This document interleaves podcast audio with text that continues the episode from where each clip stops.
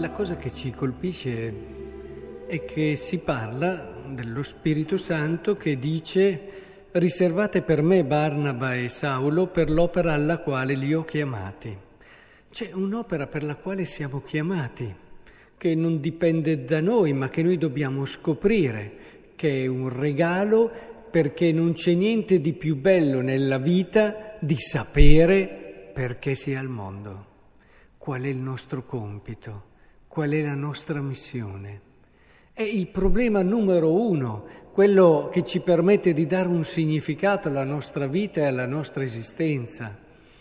E, e tutti noi abbiamo ricevuto questa, chiamiamola vocazione, chiamiamola missione, l'abbiamo ricevuta gratis. Gratuitamente avete ricevuto, dice il Vangelo. Sì, questo l'abbiamo ricevuto gratis. Il Signore ci ha pensato in un certo posto con un certo compito. Cosa spetta allora a noi? A noi spetta darsi da fare con tutti gli strumenti che da sempre ci hanno insegnato, la preghiera, l'ascesi, le rinunce, l'impegno, il cercare di far fiorire con tutte queste cose quelle risorse che ci sono dentro di noi. È un peccato terribile quello di rimanere incompiuti. Magari hai tante qualità, hai tante capacità per fare una determinata cosa e tu non lo fai. Magari perché sei pigro, oppure perché ti fai sedurre dalla possibilità di fare una certa cosa perché ti sembra più prestigiosa, ma più prestigiosa per te. Ti fai sedurre da, quella, da quell'orgoglio, e allora magari cerchi di fare con tutto te stesso quella cosa lì, ma non è la tua. Non è la tua. E quindi non hai le capacità. Cioè, intendiamoci, tutti noi dobbiamo impegnarci dobbiamo lavorare per poter arrivare a, a tirare fuori il massimo di quello che noi siamo. Però ci sono certe cose, cioè quindi vi dico impegnatevi, fate di tutto, ma con la consapevolezza che certe cose non sono per noi. Io se mi impegnassi per certe cose con tutta la mia buona volontà, per certe cose non le potrei mai fare.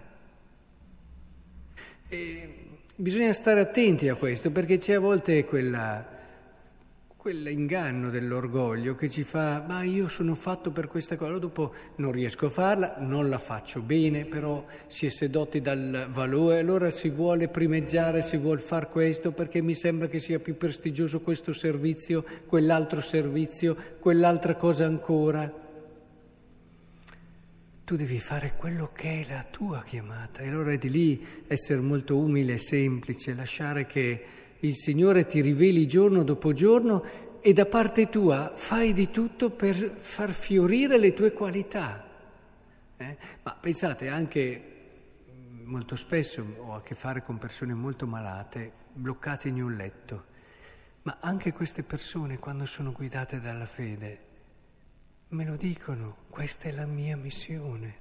Io non posso fare cose che fanno altri, però posso fare una cosa importante, io posso amare. E quando tu capisci il tuo compito e il tuo senso, riesci ad affrontare tutto nella vita, riesci ad affrontare tutto. Per questo dico che è uno dei doni più belli, dei doni più belli, anche quelle che sono le sofferenze che derivano dalle disgrazie, da, da, da, è chiaro che bisogna entrare in un orizzonte di fede entrare in un orizzonte di fede. Anche il Vangelo quando ci dice non procuratevi oro né argento né denaro nelle vostre cinture né sacca da viaggio né due tuniche, non solo dice perché il Signore poi farà oppure si dice chi lavora ha diritto al suo nutrimento, ma è anche proprio di dire guardate che quelle cose lì non sono le cose più importanti. Quando tu hai trovato la tua missione, il tuo compito, hai già tutto il resto ti arriverà. Eh, ma quando ti manca quello, ti manca qualcosa di importante. E allora oggi, dinanzi a questo campione della fede, Barnaba, Barnaba ad esempio, Barnaba era compagno di Paolo, di Saulo, si ricorda molto di più Paolo, no? Eh, Paolo lo sappiamo tutti, Barnaba, insomma.